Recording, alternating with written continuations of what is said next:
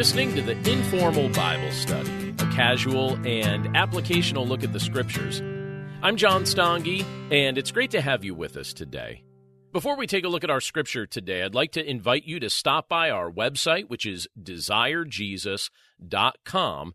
And on our website, you'll find links to our bookstore, links to both of our podcasts, our blog, and a link where you can sign up for our weekly newsletter. Each Tuesday, I send out a newsletter with a word of encouragement and some content to help you in your walk with Christ. And if you'd like to receive that each week in your inbox, it's free all you need to do is just sign up on the website, desirejesus.com. You'll see the newsletter tab. Just click it, and we'll be happy to add you to the email list. Now let's take a look at today's scripture. Several weeks ago, we began looking at the book of First Thessalonians. We're going to be looking at First Thessalonians for a few more weeks, and then we're going to segue into the book of Second Thessalonians. But as we've been looking at First Thessalonians, we've been talking about this idea of what it means to progress in faith. You can see that the Apostle Paul was very concerned for the Thessalonian believers, that they would grow in their faith, that they would progress in faith, and he gives them really good counsel as the Holy Spirit inspires him to do so on what that will look like for them, and likewise what it will look like for us. Now, today, as we talk about this idea of our faith progressing, you're going to see in the portion of Scripture that we're looking at that Paul actually brings up four ways that a healthy church expresses its faith. And so, this is something that we want to internalize as individuals, but it's also something that we can look at today and say, all right, this also has an application for the local church. There are ways a healthy local church expresses its faith. And we see four of those ways, at least four of those ways, in the portion of Scripture that we're looking at today. So if you would, take your Bibles and join with me as we look at 1 Thessalonians chapter 3. And today we're going to pick up at verse 6, and I'm going to read down to verse 13. 1 Thessalonians 3, starting with verse 6. This is what it states. But now that Timothy has come to us from you and has brought us the good news of your faith and love, and reported that you always remember us kindly and long to see us as we long to see you, for this reason, brothers, in all our distress and affliction, we have been comforted about you through your faith. For now we live, if you are standing fast in the Lord. For what thanksgiving can we return to God for you, for all the joy that we, that we feel for your sake before our God, as we pray most earnestly night and day that we may see you face to face and supply what is lacking in your faith. Now may our God and Father Himself and our Lord Jesus direct our way to you. And may the Lord make you increase and abound in love for one another and for and for all as we do for you, so that he may establish your hearts blameless in holiness before our God and Father at the coming of our Lord Jesus with all his saints. Let's pray. Lord, thank you so much for your word, and thank you for the privilege that it is to be able to carve out some time right now to take a look at it and to meditate on the things that you've revealed to us in it. And Lord, we recognize as we've been going through the book of First Thessalonians that we could see a lot of things here that have been communicated with this idea that we would progress in faith, that we would grow in our faith, that our faith would deepen, that it would develop. And these things obviously have a personal application, but they have a broader application than just personal. We also see that, that there are things that you're communicating in this portion of your word that collectively the church body should internalize.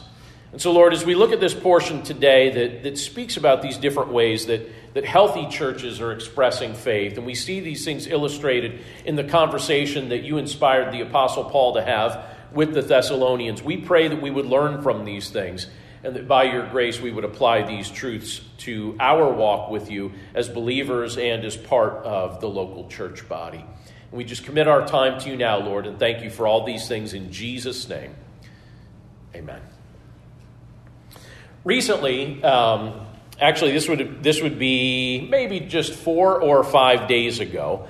Uh, I was invited by a group of pastors and other church leaders to speak for a training event on church health. That's specifically the idea of what, what this group is, is trying to get together. And so they asked if I would come and, and host some training for them on a specific topic. Now, the event hasn't happened yet, it's coming up uh, in just a few weeks. And I asked the coordinators if they would specifically want me to focus on anything in particular, if they could let me know what it was. And the essence of their response was this They said, We'd like to see you talk about the factors that cause local churches to die.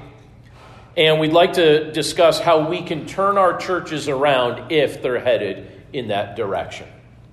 So that was the request. We'd like to talk about, you know, the factors that facilitate the death of a local church and what we could do to turn things around if we sense that our church is heading in that direction. Now, I felt bad that these church leaders felt like they were in that predicament, but I also felt grateful that they were trying to do something to correct it that they were looking at this and saying, all right, we're not going to just sit around and complain to each other. We're actually going to reach out and, and ask for some ideas and ask for some help. And so uh, I'm looking forward to being able to spend some time together with them, and I hope our time will be edifying. And I'd certainly ask you to be praying about that. But years ago, and maybe some of you are familiar with this, years ago, a large quantity of literature was written about church growth. There's a lot of literature that was being written about church growth during the 80s and 90s in particular. That seemed to be um, kind of a big theme with a lot of the literature that was being written to church leaders and pastors. A lot of things were focused on church growth. And so much of that, that literature uh, tended to become the bulk of the, the conversations that pastors were having with each other. And so many of us became highly focused on what we could do to help facilitate the growth of our churches numerically. Uh, now, some people, I would say, are critical of that focus now, but I think at its heart, it was typically well intentioned. I think typically, you know, there were good intentions behind it. Church leaders were looking for ways that they could reach out to new people in their communities. I actually think that's something we should all still be doing. But a focus on church growth that doesn't stress church health ends up missing the point. Christ hasn't commissioned us to just simply gather a large group of people together. That's not the commission. That's not what Christ has commissioned us to do. His mission for us, his you know, we could say the great commission is a, is a mission of discipleship. That's what Christ has encouraged us to be invested in discipleship. He wants us to help others to become fully devoted followers of His. And likewise, He wants us to remain invested in one another's spiritual health and then, therefore, the health of the local church overall. That's something that Christ very strongly emphasizes in multiple ways. Well, when we look at the portion of Scripture that we're in today, you know, we've been going through this book, we've been going through First Thessalonians for several weeks now, and we get here to the second half of chapter 3. Here, when you look at what Paul is speaking about in regard to the church at Thessalonica, he makes it very clear that this young church, and it was a, a very young church, it had been recently started, uh, it was a healthy church, though. He makes it clear that it's healthy. And he also makes it clear that this church is growing even healthier. He doesn't treat Thessalonica, the church there, as if it had arrived, but he does speak of it as being healthy and growing. Now, we're going to see in coming chapters as we get on, there's actually going to be a few things that he corrects them on too. So I don't want to present the church at Thessalonica as if, you know, every last detail about this church was, was ideal and perfect. They had their issues like all local churches do, but at the same time, they were a young church, they were a growing church, they were a healthy church. They were focused on the right things. And in this particular passage that we just read together, and we'll kind of pick it apart verse by verse here in just a moment. But here you have the Apostle Paul showing us four specific ways a healthy church tends to express its faith in Christ. And he illustrates this with how he interacts with the church, but also what he describes taking place in the church. And I think that if we value local church health, we value the health of our church. This is a portion of Scripture that can be extremely helpful to us when we decide, all right, what should we be focused on? What should we be thinking about? What are some of the things? It doesn't talk about every last thing we should be focused on, but it does talk about four very important things that a local church should be focused on if the health of, of our congregation, if the health of our local church is something that's a priority for us. And one of the things that it talks about here in this portion of Scripture is that a healthy church is comforted by good news. Now, it illustrates this by how Paul responds to the news that he receives from Thessalonica. Let me read verses 6 through 8 once again for us. There it says this But now that Timothy has come to us from you and has brought us the good news of your faith and love, and reported that you always remember us kindly and long to see us as we long to see you. For this reason, brothers, in all our distress and affliction, we have been comforted about you through your faith. For now we live if you are standing fast in the Lord. So let me pause there. Paul had been making it clear, and we could see this in the verses that precede the, the portion that we're looking at today. He'd been making it clear to the Thessalonians that he longed to visit them. He wanted to visit them, but he was prevented from doing so. And in fact, last week we were talking about the fact that there were spiritual reasons that he was prevented from doing so. There was actually some spiritual warfare going on there. And he wanted to visit them. He was prevented from doing so up to this point. But even though he couldn't physically get there, even though he couldn't physically uh, be there in their context. He wanted to make certain that they were headed in the right direction. He needed to know. He wanted to know. So, what he did was this you have Timothy. Timothy is somebody that, that uh, was a, a young pastor that Paul was mentoring. Timothy was somebody that the Apostle Paul treated like he was his own son. And he sent Timothy to Thessalonica to check on the believers there, to check on the young church there, and to see how they were doing. And Timothy traveled. He went there. He spent time among them. He refreshed their faith. He encouraged them. He discipled them. He did all these things. And he was very pleased to discover in his visit that the church at Thessalonica was maturing and was growing healthy, even in the midst of local persecution. Their, their newfound faith in Christ was not necessarily something celebrated in the city of Thessalonica. And yet the church was growing in the midst of persecution. It's ironic, but, and I, I don't want to ever experience persecution. I don't think you probably want to experience persecution. And when I find stories online of churches throughout the world or believers throughout the world that are experiencing persecution, I try to remember to pray for them because I think that must be extremely unpleasant. But the irony of it is the church always seems to grow in the midst of it, always seems to grow in the midst of persecution. And here you have the church at Thessalonica dealing with forms of local persecution, yet growing mature and growing healthy and remaining excited about their faith in Christ. And so Paul receives this report from Timothy, and he's both relieved and overjoyed when Timothy uh, sends this, you know, gives this report to him. He, he, returns and he tells him the good news of their growth. Uh, Timothy told Paul about the faith that the church exhibited. Uh, he told Paul about the love that they were showing for one another. He told Paul about the affection that they maintained for both Paul and Silas, who were the people that originally came and preached the gospel to them and established the church there. And Timothy also told Paul that the church in Thessalonica, even though they were young in the faith, they were standing fast in the Lord. They were standing fast in the Lord.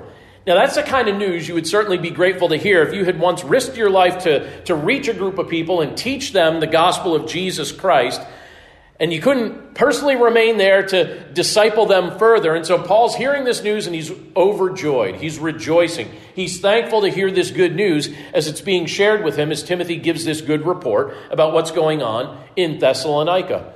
Good news is comforting. Just in general, good news tends to be something that we find comforting in all spheres of life. And I imagine there's probably something, and we could probably all go around and share something that right now we're thinking about or waiting to hear about that we hope will turn out well. I have no doubt that there's something in your life or in your thinking or in your schedule or a concern that's happening to your family or just something that you're thinking about in the broader scope of the Lord's uh, hand on, on you know, world history that you're thinking about and waiting to hear about and hoping will turn out well.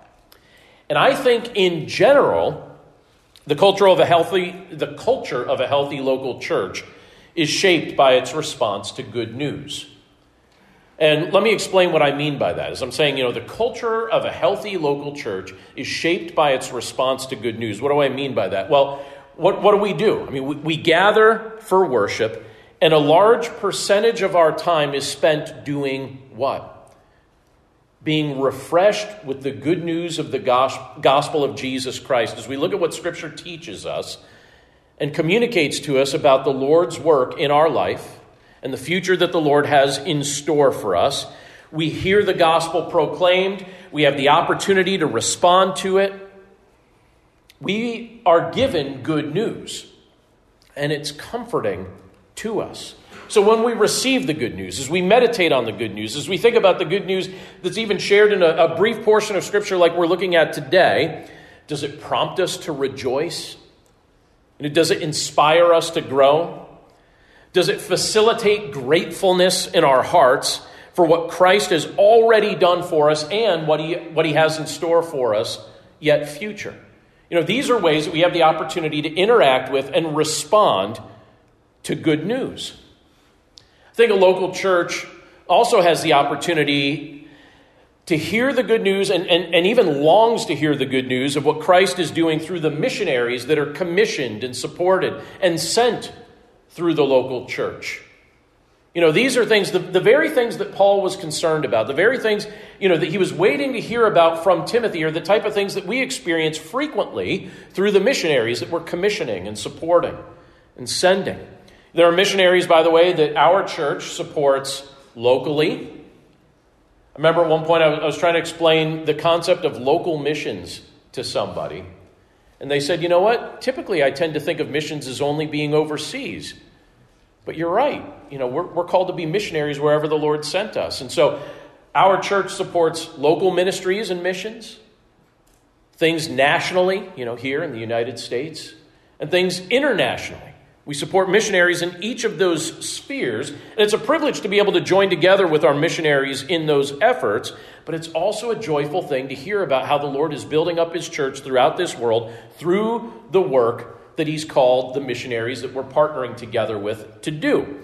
And when, when they write to us, likewise, we're inspired to join them in prayers. We hear about the things that they have going on when they visit the area. We love to have them come and give a report and share a little bit about what they're doing. And I even saw we have a, a, a new ministry of the month that our missions team put up on, on uh, the back wall. And uh, that would be in line with local missions this month that we're praying about. So be sure to check that out uh, as, uh, as you leave the, the church today. But the point being, we see each of these kind of responses to good news in the ways in which Paul was interacting with these believers in Thessalonica. And I think in general, healthy believers in a healthy church are comforted by good news. The good news of the gospel and the good news of what Christ is accomplishing, the victories he's securing throughout the course of human history. But there's something else that we could see following right after that that Paul illustrates in this portion of Scripture.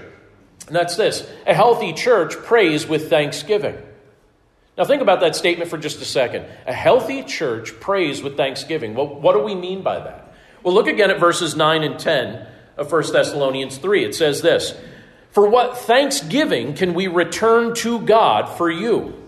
For all the joy that we feel for your sake before our God, as we pray most earnestly, night and day that we may see you face to face and support what is lacking in your faith.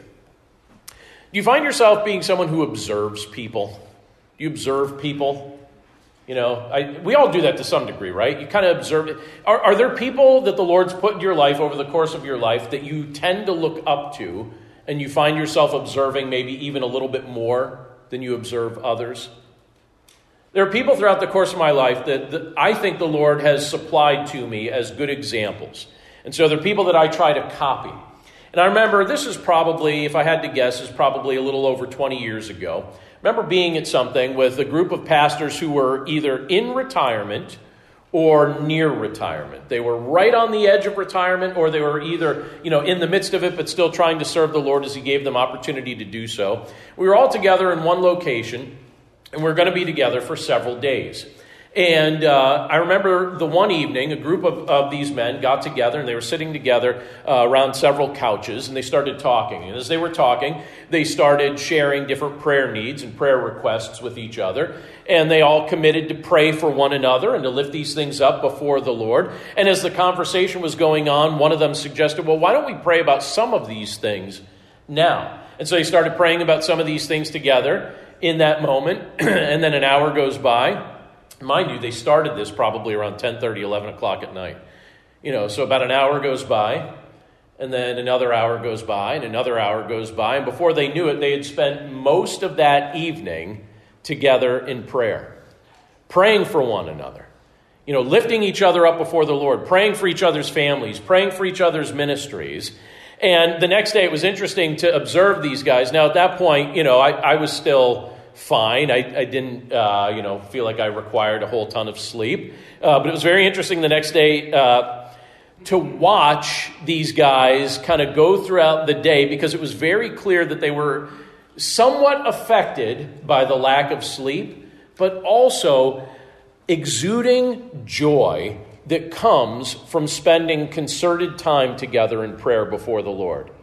And I remember looking at these men and seeing the fatigue that obviously you experience when you skip a night of sleep, but the joy that comes from spending time together before the Lord. And I thought, all right, these men are examples that I need to be observing. And I just remember, you know, without even purposely saying I need to remember this, it was just one of those things that I remember in that moment thinking, okay, that made an impression on me these older gentlemen made an impression on me at a younger season of my life. Now, as Paul took the time to write to the Thessalonians, he wanted to let them know that he had been fervently praying for them. That this was something that he did. He did it night and day. He was fervently praying for them. And as he, as he prayed for them, he did so with great joy. And he also expressed genuine thanksgiving for what the Lord was doing in their lives. Now, that's a great mindset. That's a great attitude to cultivate when we're in prayer. Because coming before the Lord is a genuine privilege, and our, our, our, confident access to the throne of God was secured for us through, through Christ who atoned for us. And now we have the privilege to come before the Lord boldly and regularly and joyfully. And you can see the Apostle Paul making great use of that privilege, and likewise, we should be making great use of that privilege. But as we pray, I think it's wise for us as individuals and wise for us as a church to come before the Lord with an attitude of thanksgiving, regardless of whatever circumstances may be going on in the moment. To come before the Lord with an attitude of thanksgiving. Here you have the Apostle Paul not hesitating to express his thankfulness to the Lord and neither should we. We should never hesitate to express our thankfulness to the Lord. Prayer is not just a time for us to be making desperate requests of the Lord. Now, certainly, you can make desperate requests of the Lord, but sometimes we think that's all prayer is. And then you look at what Scripture illustrates for us, and we're shown that prayer goes a lot deeper than just making desperate requests of the Lord. It's also a time for us to be thanking the Lord for the work that we've already seen Him do. We've already had the privilege to see him do things. And I actually believe that when we, when we pray with thanksgiving, we also start to pray with a great degree of confidence. Because we're thanking the Lord for things that we've already seen him do, and now we're asking him to interact with, with situations that definitely need his intervention. But if you begin with thanking him for what he's already done, by the time you get to those requests, you have this confidence that starts to build because you've been freshly reminded of what you've already seen the Lord do. And here you have Paul encouraging the church at Thessalonica by his example and by his words to be people who pray with thanksgiving. And by the way, this isn't something that just comes up in his letter to the church at Thessalonica. It's also something he stresses in his letter to the church at Philippi. Now, when you go through the book of First Thessalonians, you see a lot of things that Paul was quite pleased with and quite joyful of. When you go through the book of Philippians, you could see that that was the mindset he was in as he was interacting as he was interacting with the different things that were taking place in Philippi. It's a very joyful letter, just like we see a lot of joy in this letter to the Thessalonians.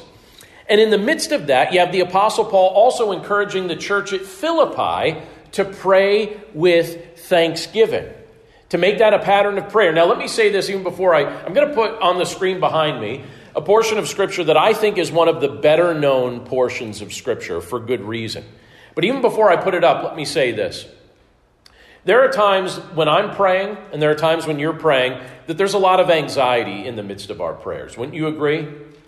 I think there's a lot of times that I've come before the Lord with anxiety and asked Him to either relieve me of the anxiety or interact in something that I feel powerless to do anything about.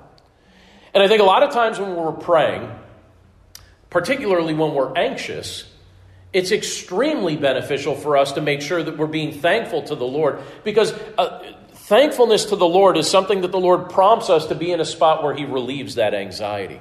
And the, the Apostle Paul, when he was talking to the church at Philippi, in Philippians chapter 4, verses 6 through 7, said this about prayer about anxiety. He says, Do not be anxious about anything, but in everything, by prayer and supplication, with what word? Thanksgiving. Let your requests be made known to God.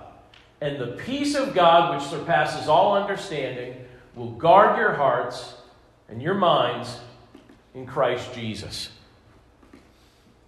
Isn't that a, I mean, I'm, I'm, sure for many of us, that's probably one of our go to scriptures. I still remember the first time I interacted with that scripture. I remember reading it at a season of life where I felt like the Lord had, had just, just brought it to my attention right in front of me. And I wasn't even necessarily looking for it. It's just like He just brought it right before me. I, I remember thinking to myself, all right, Lord, that's exactly what I needed to hear in the moment. But what does the Apostle Paul encourage the church at Philippi to do? He's saying, listen, you don't need to be anxious. Give it all to the Lord in prayer and supplication with thanksgiving. With thanksgiving, let your requests be made known to God. And he tells us that the peace of God is going to, to, to guard our hearts and our minds in Christ Jesus. You know, you're overthinking, you're overfeeling. Power of God will supersede it. So when we pray, what does it sound like? You know, what do we express when we come before the Lord? Do we make demands of Him? Do we run through a checklist of perceived needs or perceived wants? Do we spend time thanking Him for what He's already been doing? Do we thank Him for the perfection of His timing, the preciseness of His plan, and the fact that He's got all history and all the future under His control? Or maybe our prayers are kind of like a combination of all of those things, right?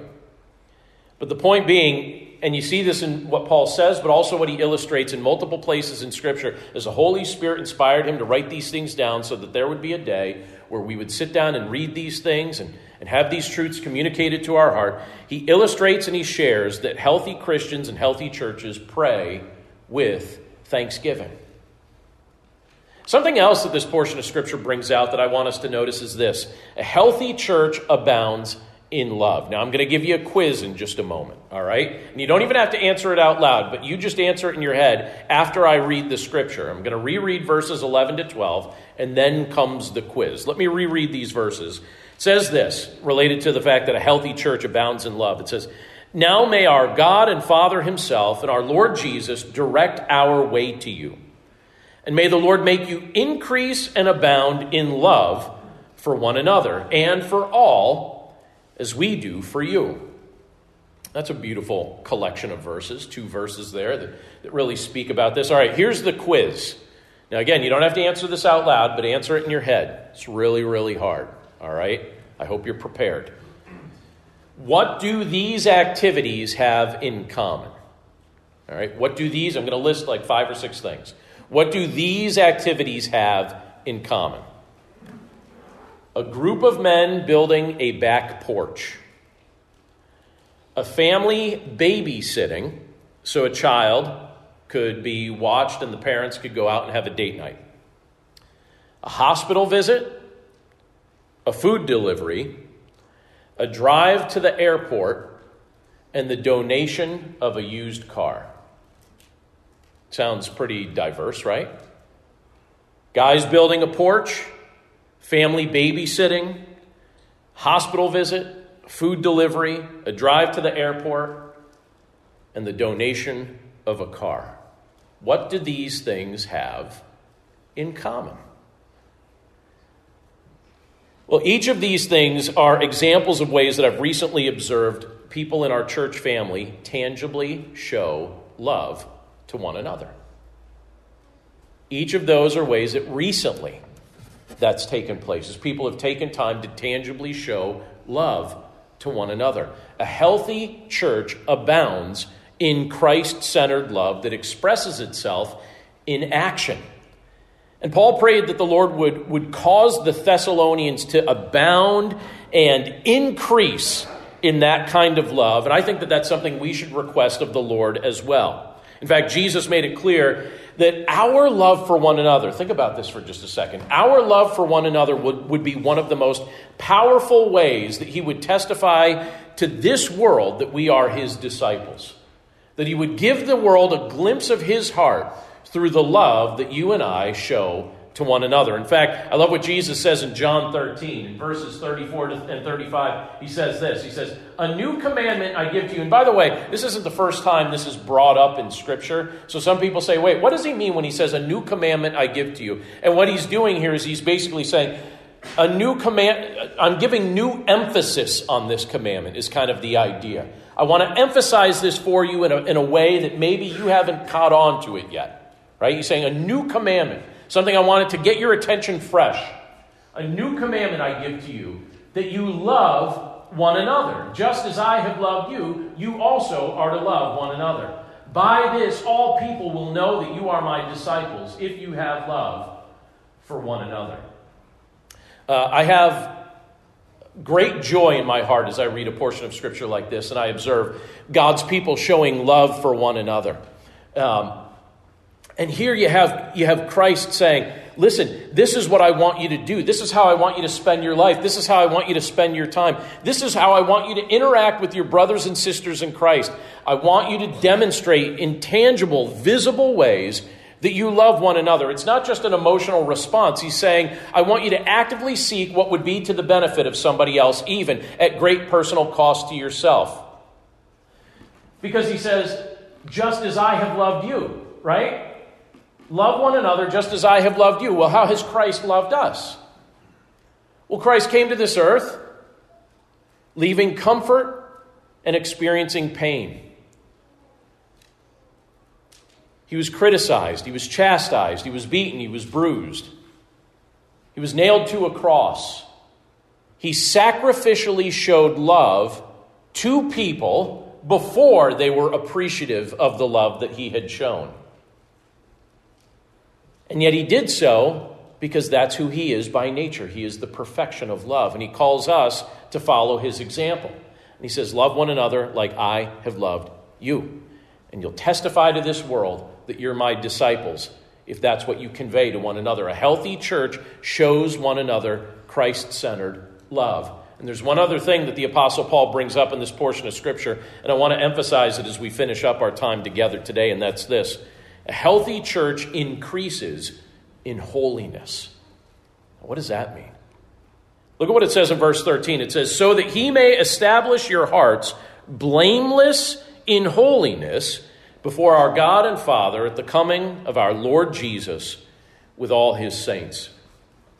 I came across a uh, it was a news article that is a little over 25 years old. I came across this very recently. It was actually published in December of 1994 by the Washington Post. And they ran a story about Joe Theismann. Do you know the name Joe Theismann? Some of you know the name Joe Theismann. Um, he was a quarterback for the Washington Redskins, um, known for being just a fantastic quarterback. Um, many of you know it was uh, Lawrence Taylor who uh, effectively ended Joe Theismann's career, all of that. But anyway, the article was at the time, so this is a little over 25 years ago, and the article at the time was about Joe Theismann's upcoming divorce from his second wife and the legal action she was taking against him to obtain half of his estate. And at the time, Theismann was having an affair, and he didn't even deny it. And when his, when his wife asked him why he was cheating on her, he replied, God wants Joe Theismann to be happy. That was his response. God wants Joe Theismann to be happy. Why are all the ladies right now biting their lip, clenching their fist? Um, you know, I'm looking around. It's like, uh, you know, hey, you know, Redskins. What do you want, right? You know, it's Washington team. You know, what what are we going to do, right? But the point being, that was what he said. That was his response to his wife, and she's like, "Why are you cheating on me?" Could you imagine saying that? God wants Joe Theismann to be happy. Joe Theismann's got to do what Joe Theismann's got to do. God wants Joe Theismann to be happy. What do you think about that logic? Is happiness, regardless of the consequences, what God's called us to, to devote our lives to, or does He want more for us than that? You know, can we justify doing whatever we want, whenever we want, with the statement, hey, God just wants me to be happy? God just wants me to be happy. You know, I, I, saw, I saw a, a, uh, news report a couple days ago of someone who had. Uh, had done a considerable amount of shoplifting from a local business. Actually, the business was in Montgomery County, but pretty close by. And they just walked into the store, grabbed a whole bunch of clothing, put it over their arm. They didn't even hide it, and they just walked out. So when they catch this guy that did this, do you think it would be a justifiable response if he's like, hey, God just wants me to be happy? And these sweats and this sweatshirt makes me pretty happy. So does this jersey. So thank you for contributing to my happiness. Really appreciate it. God just wants me to be happy. God wants more for us than just our momentary or circumstantial happiness. His true desire for us is that we walk in holiness. That's what we could see Paul speaking about in this portion of Scripture. Paul desired to see the Thessalonians established in holiness. And that's something our lives should be invested in as well. So think about it like this When Jesus Christ came to this earth, he lived the perfect life on our behalf since we were incapable of doing so. He went to the cross to atone for our sin. Now he offers us brand new life through faith in him. Scripture tells us that through Christ we are declared holy and righteous in the eyes of God the Father because he sees us as men and women who have been cleansed by the shed blood of Jesus Christ, his Son.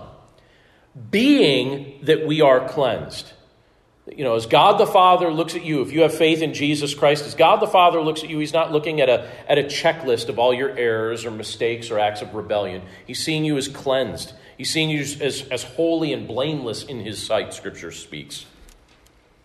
Since that's the case, the Lord doesn't want us to make lame excuses for returning back to the sin that He's already set us free from.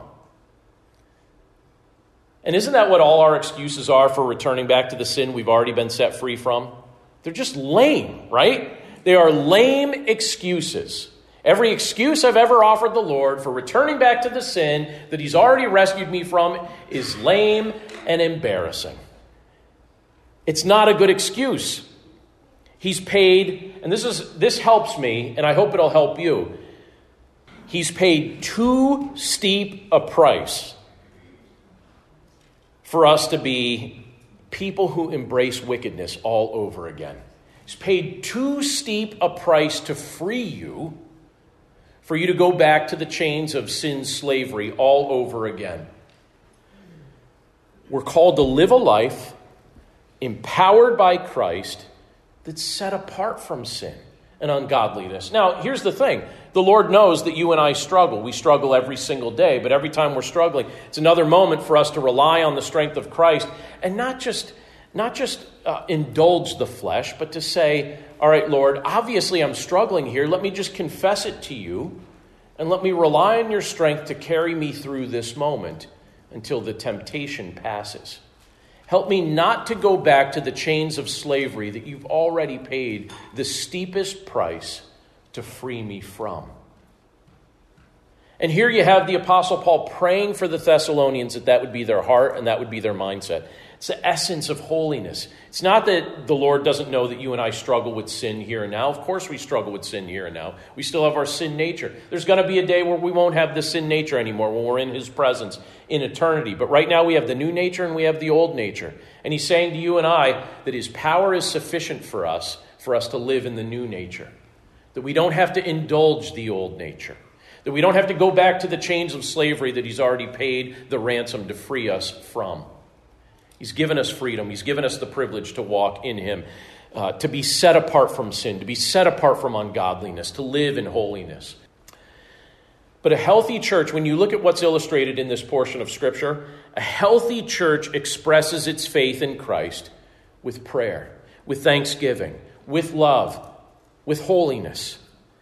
And we do this all with great appreciation for who Christ is and what he's, what he's accomplished on our behalf to unite us all as one body under the banner of the truth of the good news of his gospel. Let's pray. Lord, thank you so much for the blessing that it is to be able to look at a portion of Scripture like this and find it so intensely practical. Lord, it's, it's amazing to be able to look at something like this and recognize what you do in our lives and, and what you continue to do and what you have outlined for us even future. Lord, you want us to be people who come before you with thanksgiving, people who rejoice over your good news, the good news of your gospel, the good news of the testimony of believers throughout this world and what you're doing in their lives. Lord, you call us to be people who show love to one another. You call us to be people who walk in holiness. But again, Lord, we recognize that these aren't things that can be accomplished in our own strength and in our own power. And so you tell us in your word that you are not distant from us. You're right here with us. You live within us. You empower us to love one another. You empower us to walk in holiness. Lord, you know that it's a struggle for us. You tell us in your word that, that when you came to this earth and when you walked among us, you tasted that struggle directly, yet never gave into it. So, Lord, we're grateful for the fact that you love us in spite of our past mistakes. We're grateful that you love us in the midst of our current struggles. And we're grateful that you tell us in your word that we are holy and righteous and blameless in your sight. And since we know that you already see us that way, even while we're in the midst of this struggle, as you're seeing us for, for what you, you've already declared so and what you're facilitating for our future, we pray, Lord, that we would start to see ourselves through that perspective as well. And that our interest in going back to the things that you've already freed us from, the wickedness or the sin or the rebellion, that our interest would wane, that it wouldn't be something that we would continue to foster a strong desire for. That we wouldn't feed our flesh, but that we would ultimately walk by the power of your Holy Spirit. And Lord, we could see that the Apostle Paul was overjoyed to hear the good testimonies of, of that kind of life that was being lived among the people in Thessalonica. As their young faith was growing stronger and stronger and stronger, even in the midst of persecution. Well, Lord, in our context, we, we barely experience persecution. Sometimes somebody might make some critical remark to us, and maybe sometimes we feel like we get passed over for a, a job or a promotion or something like that. But when we look at, at what's taking place throughout the world right now, right now in our context, we don't have people threatening our lives. We don't have people throwing us in jail for a decade because we've proclaimed your gospel. Sometimes we deal with minor inconveniences, and I think sometimes, Lord, because that's the nature of all we really seem to deal with in our context. Sometimes we become really lax and really soft about our faith, and as a result, we don't seem to always prioritize the things that, that produce a deep rooted health in our spiritual walk. But again, Lord, we're reminded from this portion of Scripture today that you want us to grow, you want us to progress, you want us to become deeply rooted followers of yours as we embrace the gospel of your Son, Jesus Christ, who's rescued and redeemed us. So, Lord, we pray that you'd empower us in those ways. We pray that you would help us to walk with you faithfully in every context that, that we find ourselves in. And we pray that each and every day, through times of prayer, through our meditation on the truth of your word, through our interaction with our brothers and sisters in Christ who show us Christ centered love, that our faith would grow, that we would make those investments in our faith, and that you would continue investing in us through your word and through your people and through your spirit so that we would grow mature in our walk with you. We pray that that would have an impact on our households. We pray that that would have an impact on our children. We pray, Lord, that our extended family would see and experience your love and the depth of a relationship with you as they watch that taking place in our lives. We pray, Lord, that our culture would be experiencing those things as they observe Christians interacting with one another and likewise interacting with those who, as of yet, do not believe. And again, Lord, we're grateful that we could look at the example of people who lived a lot longer ago than, than we do, people who lived in a generation many decades, many centuries prior to ours, who understood these things before we were exposed to them. But now, Lord, it's, it's our opportunity to live these things out. And so we pray that we'd rely on your strength to do so. And we're grateful for your goodness and we're grateful for your love. We're just grateful for the privilege that it is today to be refreshed by these truths. Thank you, Lord, for all that you've done for us, and thank you for bringing these things to our minds and our hearts today. We commit them to you and pray this all in Jesus' name. Amen. Thanks again for listening to this episode of the Informal Bible Study. As I mentioned at the start of the episode, we'd invite you to stop by our website, which is desirejesus.com. And if you're not on our newsletter list, be sure to click the link to sign up right there on the front page of the website. But that's it for us today. Thanks again for listening. We hope you have a wonderful day and a wonderful week, and we look forward to catching up with you again right here next Monday. Take care.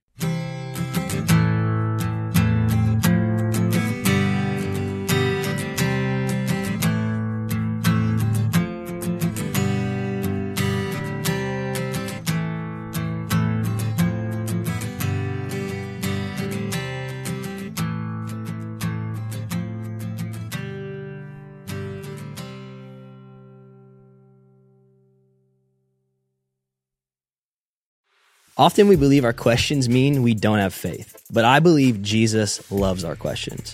Our questions are windows into heaven. I'm Caden Fabrizio, and on the Questions with Caden podcast, we ask and answer one question per episode as relevantly and biblically as possible. Questions about fear, anxiety, depression, addiction, and so much more. Don't worry, your questions, they're not going to scare Jesus. So ask away. Listen and subscribe now at lifeaudio.com or wherever you listen to podcasts.